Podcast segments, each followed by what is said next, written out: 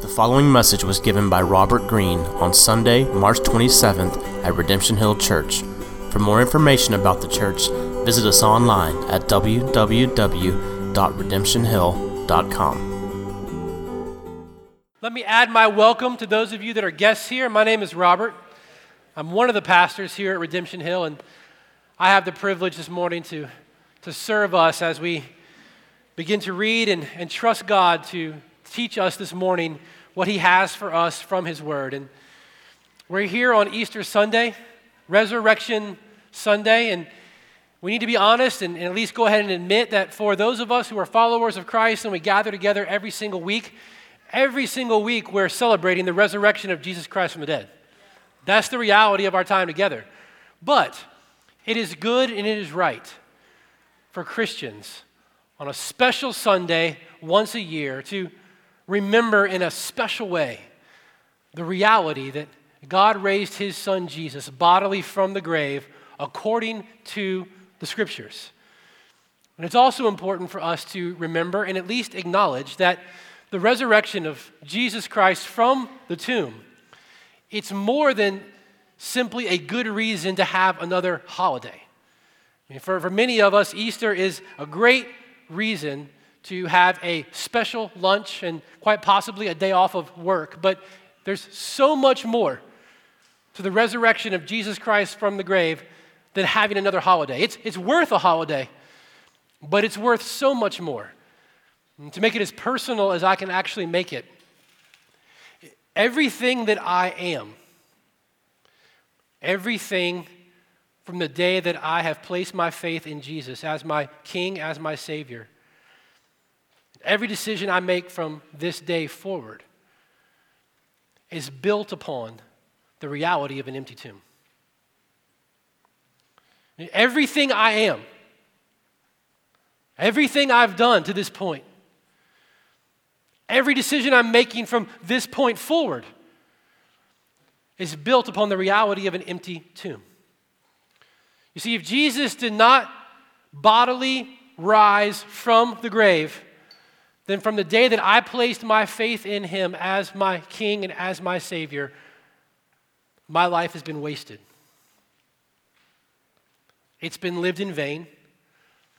And as someone who stands here this morning before you, as you focus your attention upon me and listen to me, I would have to be able to say to you with complete honesty that I actually have nothing of value or significance for you this morning. The resurrection of Jesus Christ from the grave, it's, it's way more than a good reason to have another holiday. According to churchman John Broadus, the resurrection of Jesus Christ from the grave is the central reality authenticating the truth of Christianity itself. It's to this glorious, most central of realities that we've actually come in our journey in the gospel according to Mark. We didn't plan it this way. You're not going to believe me. But when we laid out our walk through the gospel according to Mark, we landed at Mark chapter 16. Mark's look at the resurrection of Jesus Christ from the grave on this Resurrection Sunday. So if you've got your Bibles, if, if you would meet me in Mark chapter 16, here's what's going to happen. I'm going to pray for us. And I'm going to pray that God will do what only He can do. That through His word this morning, you will not only be astounded by the truth of Jesus' resurrection from the grave, but that God would, for the first time, or maybe the first time in a long time, astonish you by His grace towards you in raising His Son, Jesus, from the grave. Let me pray for us and we'll jump in. Father, we thank you for giving us breath this morning. The most simplest of things that we take for granted that we cannot do for ourselves, you have done for us in waking us up. And now, by your grace, you've brought us here. And so this morning, I ask with complete expectancy and complete dependence upon you to do what only you can do. As we go through your word this morning, would you astound us? Would you astonish us? not only by the truth of the resurrection of Jesus, but by the reality of your grace towards us that you've shown us in that resurrection. And we ask that you would do that this morning in the name of your Son, Jesus, for his glory and for our joy. Amen. If you've got your Bible, Mark chapter 16, we're going to pick up the story here.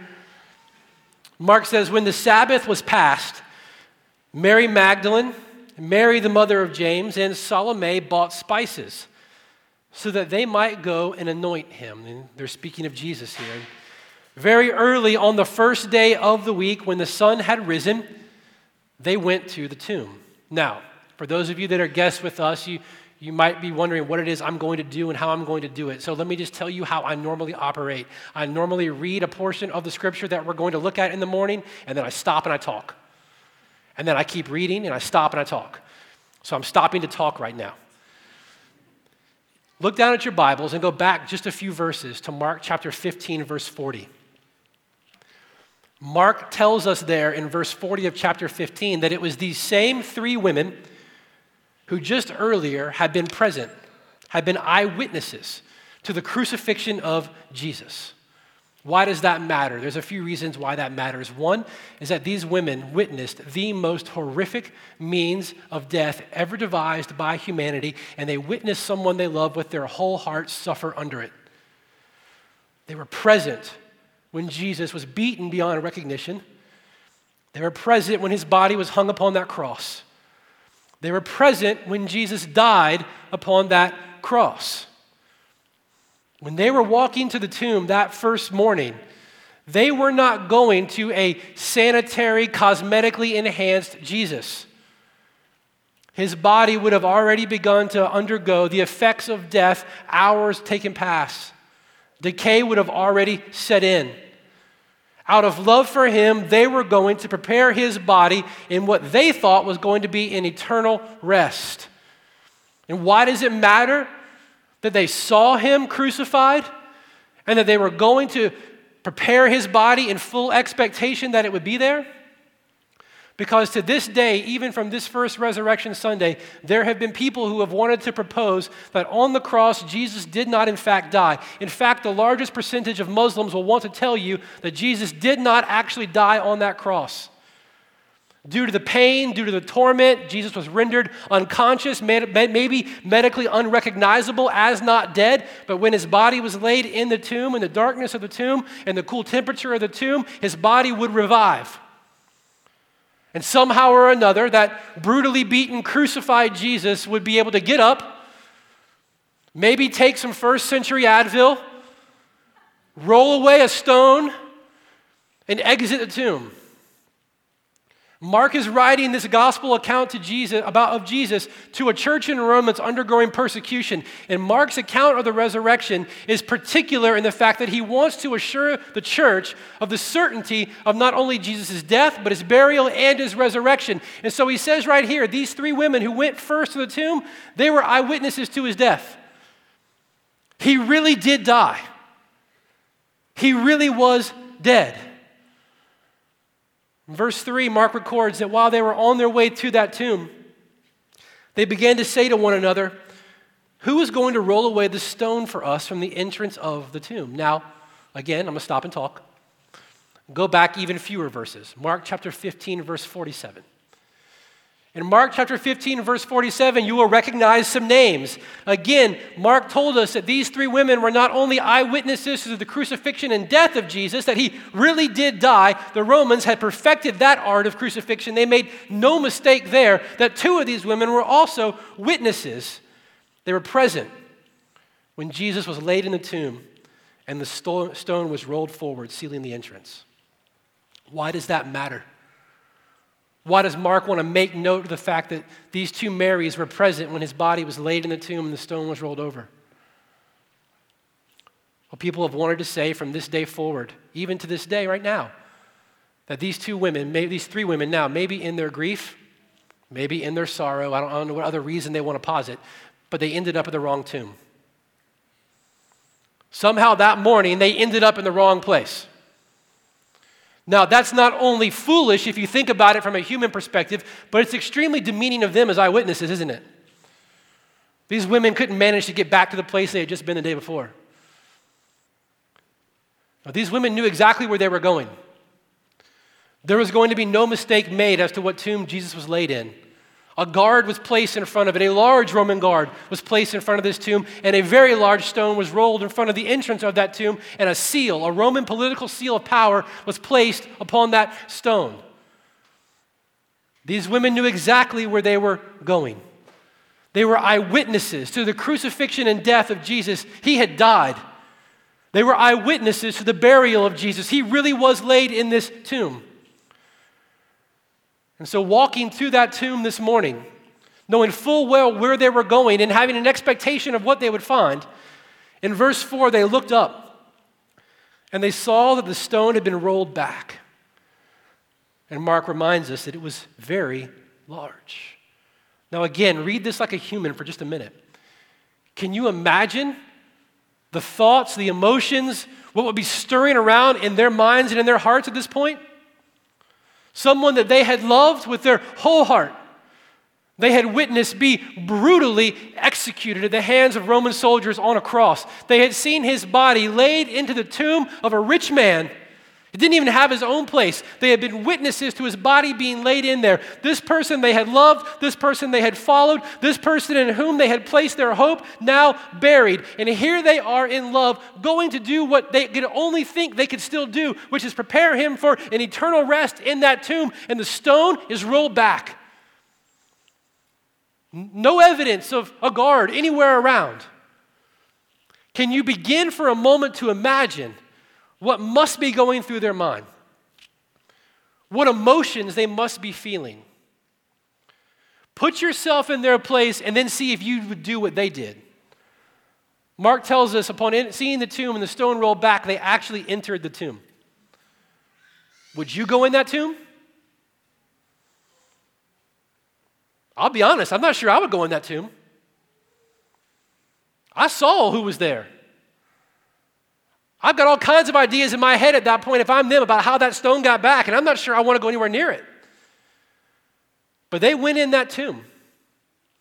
And when they got there, Mark said they saw a young man sitting on the right side, dressed in a white robe, and they were alarmed. That is the biblical understatement of the day. And this young man said to them, Don't be alarmed. Maybe that's the bigger understatement of the day. Easier said than done, right? Don't be alarmed. You seek Jesus of Nazareth who was crucified. He is risen. He's not here. You can see the place where they laid him.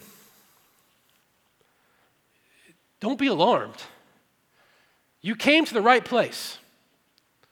You were here the day they put him in. You're not in the wrong place. Don't be alarmed. Look, you can see right where they laid him. He really was dead. You were right in that. But that don't be alarmed is not simply don't be scared because you see an angel sitting there in the tomb and you're wondering what's going on. Don't be alarmed because what would they be most worried about now? They're in the tomb, the stone's gone. What do you think they're worried about? Where's Jesus? Where's the body? This don't be alarmed is not simply don't be alarmed at the fact that I'm sitting here. It's don't be alarmed as to worrying about where the body is. No one came and took it. I mean, back in that day, grave robbery was a very common thing. Lots of people will be buried with possessions that they had had, and we know that Jesus was placed in the tomb of a rich man, so it would have been natural to assume that there might have been something of value in the tomb with Jesus when he was put in the tomb of a rich man. But that would be ignoring history to think that grave robbers came and actually took the body of Jesus. Because let me just tell you this think about it like a human again. No grave robber was coming within 100 yards of that tomb. There was a Roman guard stationed on the outside of that tomb. There was an enormous stone rolled over the entrance to that tomb. There was a Roman seal placed upon the entrance to that tomb. No local grave robbers were coming within 100 yards of that tomb. So it must have been the disciples who stole it, right? Again, you're ignoring the realities of history. Where were those 11 disciples at this point? They were cowering in fear and disappointment behind locked doors, nowhere near this place. And again, just think about it from a realities perspective. it would have taken the first century equivalent of something like a SEAL Team 6 to get past that Roman guard, to move that stone in such a way that you could dispatch of any evidence that you had been there and to get that body out. Don't be alarmed. You were right. He really did die. Don't be alarmed. You, you came to the right place. He really was buried here. Don't be alarmed. No, no one came and took his body. Don't be alarmed. The power of God, He's risen. See, the reality is, from, from this very first Resurrection Sunday, some 2,000 plus years ago, people have been trying to offer various propositions as to why this tomb was indeed empty. All kinds of disagreements about that, but there's one thing people on both sides of the argument agree upon cohesively, and that's simply this that from that first Resurrection Sunday, there was a movement that began to grow. From that first Resurrection Sunday, something happened. And hundreds and thousands of men, women, children began to proclaim that this Jesus of Nazareth had indeed died and by the power of God had risen from the grave. And they would do that at the cost of their own lives. See, this morning, if you would come here and, and, and you would not believe that Jesus rose bodily from that tomb. We're, we're glad that you're here, but there's something I want you to understand. You also share the burden of proof required to explain how something like this movement, the Christian church, that many now estimate to be the size of one third of the global population, actually came into existence. And you can't pass it off as the continual propagation of a legend that these 11 disciples had created when they realized that their leader had died. And they had to somehow come up with a story about how he did what he said he was going to do, which was rise from the grave, so that you could continue to lead this movement that he had begun. So that people would continue to follow you, so that you could have the power and so that you could have the authority. Again, think about that proposition from a human perspective. If you were the 11 and you were going to create a story like that and a legend like that, would you not be present somewhere near the reality of what was going to happen so that you could begin to capitalize on the movement that had already been created there in Jerusalem? But where were these courageous, courageous legend creators? They had scattered, they were gone. They were nowhere to be found at this point historian Terry Bauckham, who, who's a secular historian, he, he's writing about the, the crucifixion and the resurrection of, of Jesus. And he, he says that no one would create a story and create a legend like this and then be willing to die for it the way that these men will die in a matter of years for believing and proclaiming that a man like Jesus rose from the grave.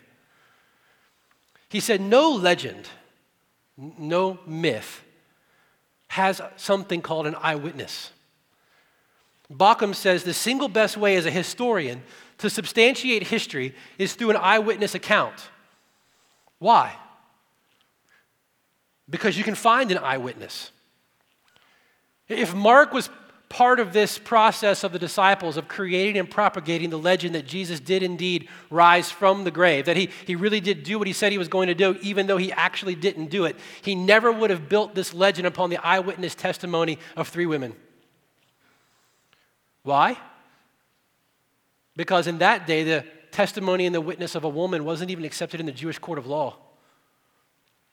But three times in eight verses, Mark builds his case for the church reading this first gospel in Rome upon the eyewitness account of these three women.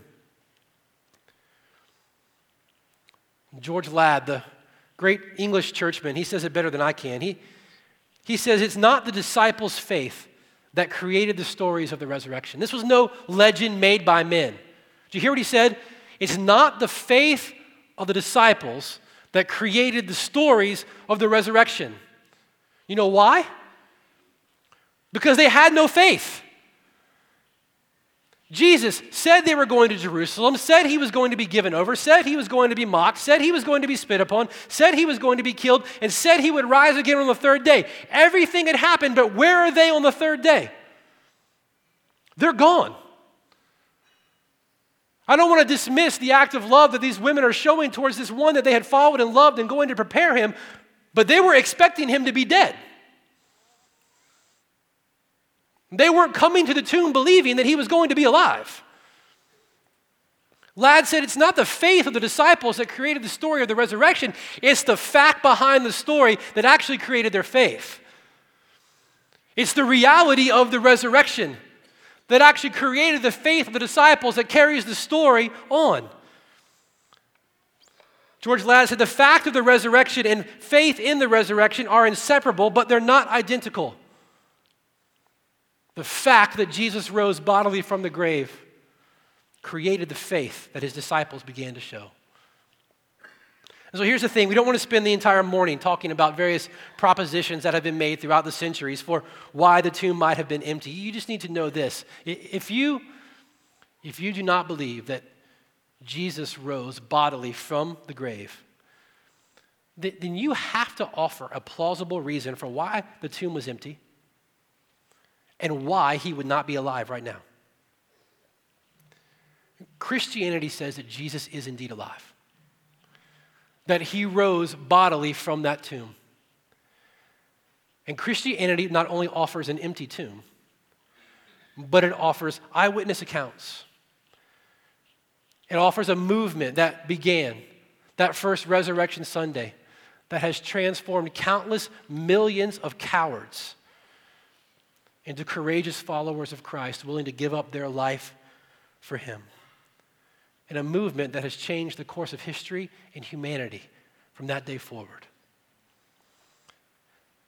We can't spend all of our time talking about the various propositions for why the tomb was empty.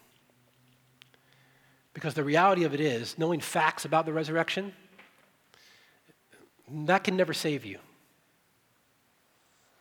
Knowing facts about Jesus' bodily resurrection from the tomb, it, it actually can't save you.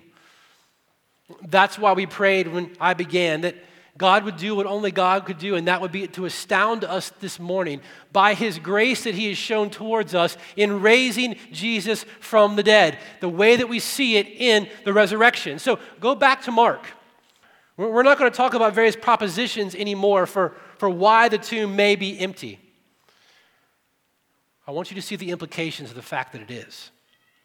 Mark, back in chapter 16, verse 7, the angel tells these three ladies to, to go. Go tell the disciples and, and Peter that he is going before you to Galilee. There you will see him just as he told you. And when they went out and fled from the tomb, for trembling and astonishment had seized them, and they said nothing to anyone, for they were afraid. Go tell his disciples.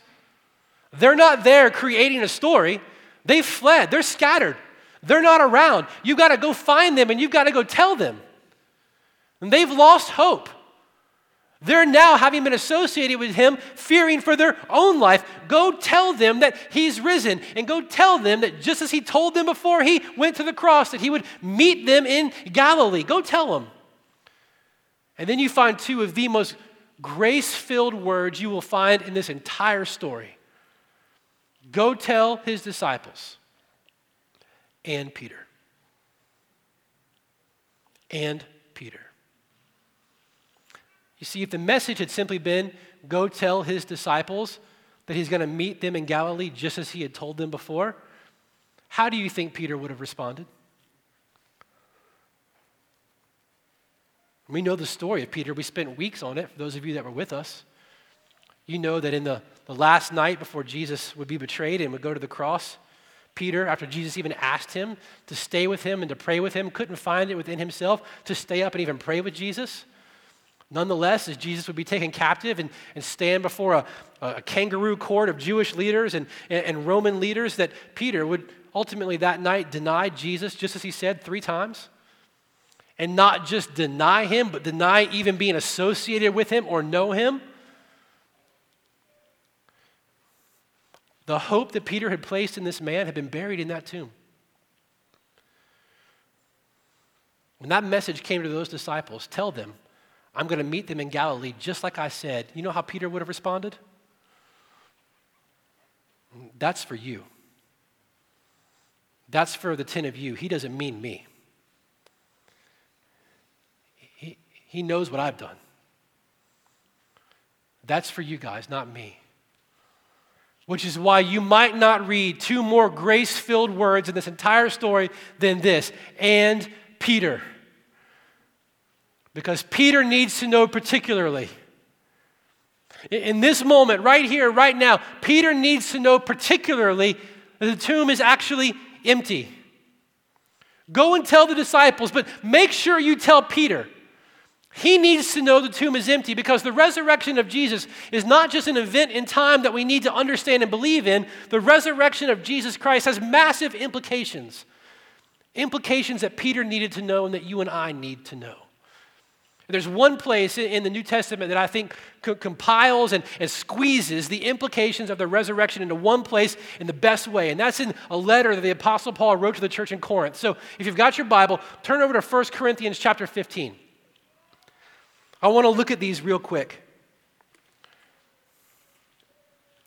In fact, I'm going to turn there and, and we're going to we're going to read a little bit ahead of this. 1 Corinthians 15. I, I want to start in verse 1 because I want you to see something Paul says before he gets down to these implications. Paul says in 1 Corinthians 15, I would remind you, brothers, of the gospel I preached to you which you received, in which you stand, and by which you're being saved, if you hold fast to the word I preached to you, unless you believed in vain. For I delivered to you, as of first importance, what I received that Christ died for our sins in accordance with the scriptures. He, he really did die. That he was buried, And that he was raised on the third day in accordance with the scriptures, and that he appeared to Cephas and, and then to the twelve. So, more eyewitnesses. Then he appeared to more than 500 brothers at one time, most of whom are still alive. More, 500, one day, resurrected Jesus. Go talk to them, they're still alive. No legend, no myth, go talk to them. They saw him. Most of whom are still alive, although some have fallen asleep. Then he appeared to James and then to all the apostles. So, more eyewitnesses, last of all, as to one untimely born. I love that phrase. That's a whole other sermon. But to one untimely born, he appeared also to me. Look down at verse 14. If Christ has not been raised, then our preaching is in vain, and your faith is in vain. We are even found to be misrepresenting God because we testified about God that he raised Christ, whom he did not raise, if it is true that the dead are not raised. For if the dead are not raised, not even Christ has been raised. And if Christ has not been raised, your faith is futile, and you are still in your sins. Then those also who have fallen asleep in Christ have perished. If in Christ we have hope in this life only, we are of all people most to be pitied. Then verse 20. But, you can circle that word if you want, underline it, highlight it, I don't care, make note of it. But in fact, Christ has been raised from the dead, the firstfruits of those who have fallen asleep. Go and tell the disciples. Go and tell Peter. Make sure Peter hears this. He needs to know the tomb is empty. He needs to know that Jesus has risen. He needs to know that because Jesus is alive, your sins are forgiven. Peter needs to know, you and I, we need to know that because Jesus is alive, not only are our sins forgiven, but the life we live in obedience to Jesus, the life we live in surrender to Jesus, it's not wasted. It's not lived in vain. it's not futile.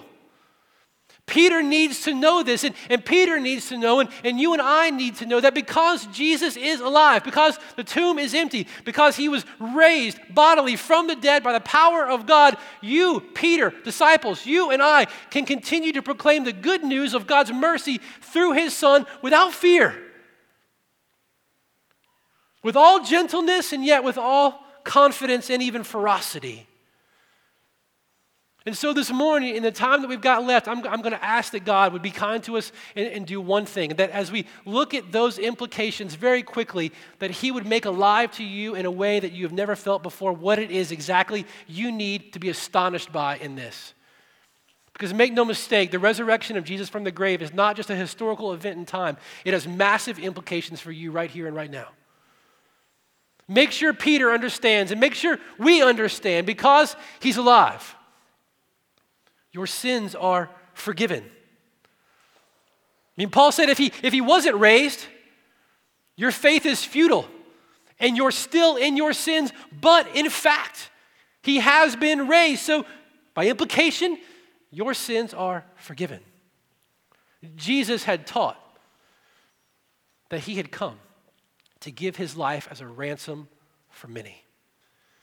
We, we, we hear nearly week in and week out, and we hear it in as many ways as the scripture presents it. But the consequences of our sin, the just due of our sin, or as Paul would say, the wages of our sin is death. Jesus came and he said, I came to give my life as a ransom. It's the payment for many. Death is what our sin deserves. And Jesus had taught that he came to give his life, to die the death that we deserve to die because of our sin against God. In fact, the very crucifixion of Jesus, the brutal death of Jesus, is a result of sin itself. He came to give his life as a ransom, as a payment for many. See, the resurrection of Jesus Christ from the tomb, that first resurrection Sunday, is proof that God the Father accepted Jesus' substitutionary sacrifice in our place for our sins, that the ransom was paid. No resurrection, no forgiveness. No resurrection, no salvation. No resurrection, as Paul says, you're still in your sins. But look to the resurrection. The resurrection is God the Father's public display for all of time and all of eternity that the debt is paid in full that Jesus' substitutionary sacrifice in your place for your sin as your ransom has indeed been accepted. For those of you that are visual, take that office stamp, that red paid in full stamp, and imagine God the Father stamping that across the entirety of human history. It's been paid. You ever doubt the sufficiency of Jesus' sacrifice in your place for your sin? Look no further than the resurrection. He came, he said, to give his life as a ransom for many. And the resurrection is proof that God accepted that ransom, that accepted his life, that accepted his substitutionary sacrifice for sin. But not only that, the Apostle Paul is going to write to another church in Rome. And you can go read it this week, Romans chapter 4, verse 25. The Apostle Paul says that Jesus was delivered up for our trespasses. It's the same way as saying he was given over for our sins. Same way of saying what Jesus said, and that he came to give his life as a ransom for many. He was delivered over for our sins, but then Paul says he was raised for our justification. What difference does the resurrection make? The Apostle Paul is actually saying that as far as God the Father is concerned, those who have believed upon Jesus as their Savior, who through the grace of God by faith alone have believed in Jesus as their substitutionary sacrifice, they are because of Jesus entirely, entirely right before God. That's what justified means. Don't be confused by a big word. Justified simply means to be made right before something. The Apostle Paul is telling the church you need to understand and you need to believe Jesus was given over as the price for your sin, to pay for your sin, and God raised him from the dead to make you right before him and for those who have believed upon Jesus as their Savior, who have placed their faith upon His sacrifice in their place, in your place for your sins, God raised Jesus from the dead for your justification. Because of Him, you now stand right before God. That's why, if you keep reading Paul's letter to the church in Rome, you'll come to Romans chapter 8, verse 1, where the Apostle Paul will say, For those who are in Christ, for those who have believed upon Jesus, there is therefore now for you no condemnation. No more condemnation for you before God. The resurrection is God's public declaration that his justice has indeed been satisfied, but even greater, that his love is actually certain. Man, if only we could believe it. If only we could believe it. Listen, brothers and sisters, Christians no longer need to feel condemned before God. No more need to feel like you need to earn some extra measure of approval before God. No more sense of need that you've got to prove yourself again to Him. In fact, I want you to hear something. Martyn Lloyd-Jones, he, he says something that I, I, will never be able to write like this, but listen to what he says about this. You need to hear this this morning. Lloyd-Jones says that many Christians believe that they will be acquitted on the last day by the blood of Jesus, and that is true. He says many, but we should all say that. But they never apply this great truth to their day to day lives. They sing it on Sunday mornings, but they can't seem to make a way to live it on Monday. Instead, we try to prove ourselves through our work or through our performance or through our success or through our service. But, and he's quoting Jesus on the cross in John 19, it is finished. Now, I want you to hear what Lloyd-Jones says. The work of proving or justifying yourself is unnecessary. It's all been done by Christ. More than that, catch this, don't, don't go to sleep on me. More than that, it's insulting.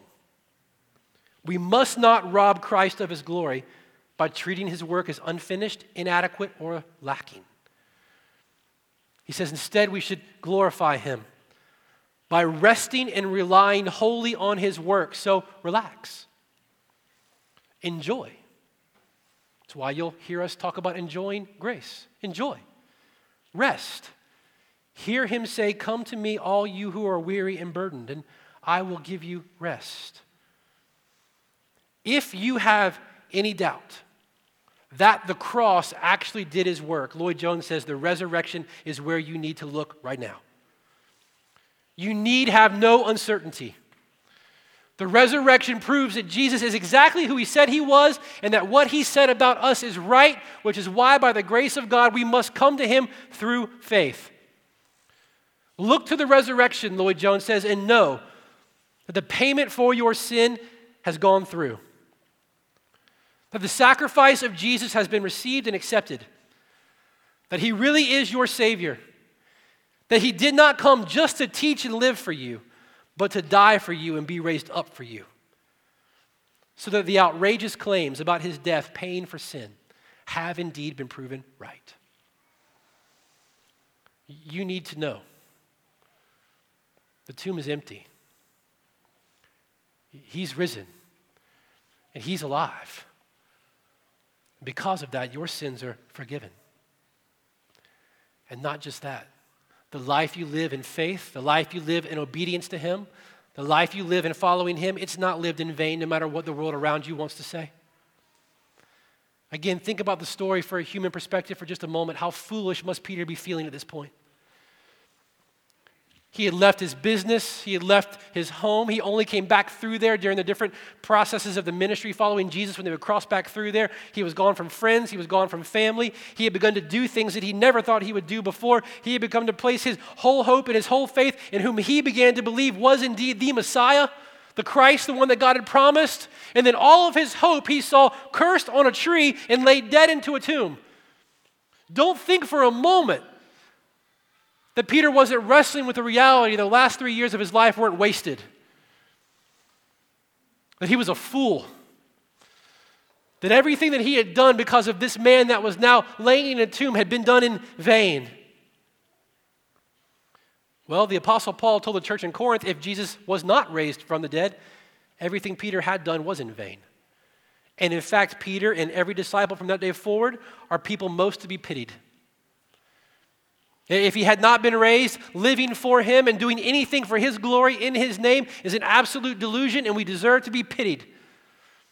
Which is why Paul said in verse 20, but Christ has indeed been raised from the dead. And that resurrection is the confirmation. It is the establishment of the truthfulness that everything Jesus said about himself and everything Jesus taught and promised to do and promised he will do in the future is actually true. And because he's raised from the dead, if you keep reading 1 Corinthians chapter 15, Paul will say in verse 58, you can be steadfast. You can be immovable. You can be always abounding in the work of the Lord. Why? You can do it knowing your labor is not in vain because he's alive. Because he's risen, you can know that your faith in him is not in vain. Your life is not wasted. The sacrifices that you have made to obey Jesus, they're not wasted, they're not in vain.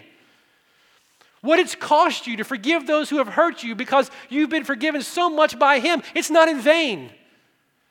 The sacrifices you've made as parents to raise your children in the fear and admonition of the Lord, it's not in vain to pack up your bag and to leave a world that you understand, to go to a place where you know by breathing His name they are going to take your life, it's not in vain because He's alive.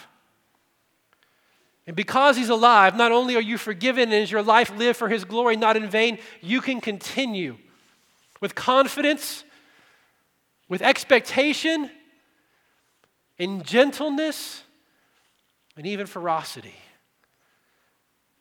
to proclaim the glorious news of God's grace and mercy to a lost world. You don't have to be afraid. You see, Peter could have been sitting there going, wait a minute, I, I, was telling people that this man was indeed the Son of God. I was misrepresenting God. Think about of all the commandments to break, he was saying that this indeed was God. How foolish. Paul says, no, all the preaching, all the teaching, all the sharing of the gospel, all the communicating of the grace of God to others, all the sharing of the hope that's within you, it's not in vain. Not only is it not in vain, it's not useless. Everything done in the name of the Lord for the glory of God, no matter what it looks like now, isn't just wasted or pitiable, it's precious in the eyes of God. And because the tomb is empty, you don't have to fear. You don't have to fear telling the world about Jesus. And here's one of the things I love, and I got to think about it again, particularly for this morning. I don't know if you realize this, but every single time that we gather together on a Sunday morning, yes, we're celebrating the reality of that Jesus was indeed raised from the dead, that he is alive. And, it's not just on this special of Sundays in the year on Easter Sunday, but every week we come together and do that. And every week we have the opportunity to respond to that good news. And did you know that every week when we respond to that good news in particular, by receiving communion, like we're about to do in a few minutes, we're actually proclaiming the good news of Jesus' death, burial, and resurrection for our sins according to the scriptures. The night that he was going to be betrayed by Judas, and the night that he was going to be handed over to the authorities before he would be crucified, he, he had his last Passover meal with his disciples. And while he was eating with them, he took the bread of that Passover meal and he broke it. And he said, This is my body, broken for you. This is my body given up as a ransom. This is my body broken to pay the price that your sin deserves. And he took the cup of the Passover. And he said, This cup, this is the cup of the new covenant in my blood. His blood that would be shed for the forgiveness and the cleansing of sin. And after he gave that bread and he passed that cup to his disciples, he said, Every time you do this, you proclaim my death until I come. See, every time we get to respond to God's word as his people by receiving communion, you're not just taking a piece of bread and, and dipping it in a cup of juice and, and hoping that that little scrap is going to get you to lunch. When you actually stand up and you come forward and you take a piece of bread, remembering that Jesus in his body, paid the price for your sin, and died the excruciating death that you deserve to die because of your sin, and you dip it in that cup, remembering his blood that was poured out for the cleansing of your sin, you are proclaiming right then and right there to everyone around that you have placed your faith and your hope and your confidence in him as your substitute by the grace of God. You're actually proclaiming this. And we get the chance to do that in just a moment. But it would be foolish of me and, and unloving of me to, to not say this because, because I love you. You need to understand, if, if you're here this morning and, and you're not a follower of Jesus, you, you need to understand that you, as the Apostle Paul said to the church in Corinth, are, are still in your sin. And the judgment of God for your sins still rests upon you. facts about the resurrection, they, they can't save you. The only thing that can save you is by the grace of God, you placing your faith and your hope upon Jesus Christ as the substitute for your sin, Him dying the death you deserve to die, and God raising Him bodily from the grave, resurrecting Him for your forgiveness and your justification. That's the only thing that will save you. And so this morning, I, as we get ready to call the church forward to receive communion, to proclaim their hope, their faith, their confidence in Jesus, I, because I love you, I, I would call you this morning to repent of your sin. Turn from your sin. By the grace of God, place your hope, your faith upon Jesus Christ as your substitute, as your Savior. Do that this morning, knowing that this morning that you do that, you will know the forgiveness of sin you will know the justification of God, the right standing before Him, and you will be enjoying the fellowship of the family that He has created. I urge you this morning, don't feel like you have to stand up and move along with the crowd. Deal with Jesus. Let Him deal with you. This morning, I, I would say to every, everyone here, may you receive the, with great joy the news that Jesus Christ did indeed die for your sins according to the scriptures. And may God, by His Holy Spirit, astound you in the way He knows you need to be astounded by the fact that He raised His Son Jesus from the dead for you, your forgiveness, your justification, according to the Scriptures. Let me pray for us, and we'll have the opportunity to respond. Father, thank you. Thank you for your not just word towards us, but the life of your Son lived for us, the death he died in our place, for your acceptance of his sacrifice on our behalf, and your powerful and victorious resurrection of him from the tomb. This morning, you know exactly what needs to be done in every single heart here to not only stand amazed at the reality of the resurrection of your son Jesus from the grave, but you know what has to happen in here every morning, in, every heart in here to be astonished by your grace and mercy towards us in it. And so we ask that you do the miracle that only you can do and bring us to a place for the first time or the first time in a long time where we stand humbled by your love towards us as we've seen it. In the life, the death, the resurrection of your son Jesus. May we all walk out of this place having renewed our confidence and faith in him or placed our faith in him for the first time. We ask that you would do this in his name for his glory and our joy. Amen. You've been listening to a message by Robert Greene given at Redemption Hill Church in Richmond, Virginia. For more information on the church and to hear other messages, please visit us online at www.redemptionhill.com.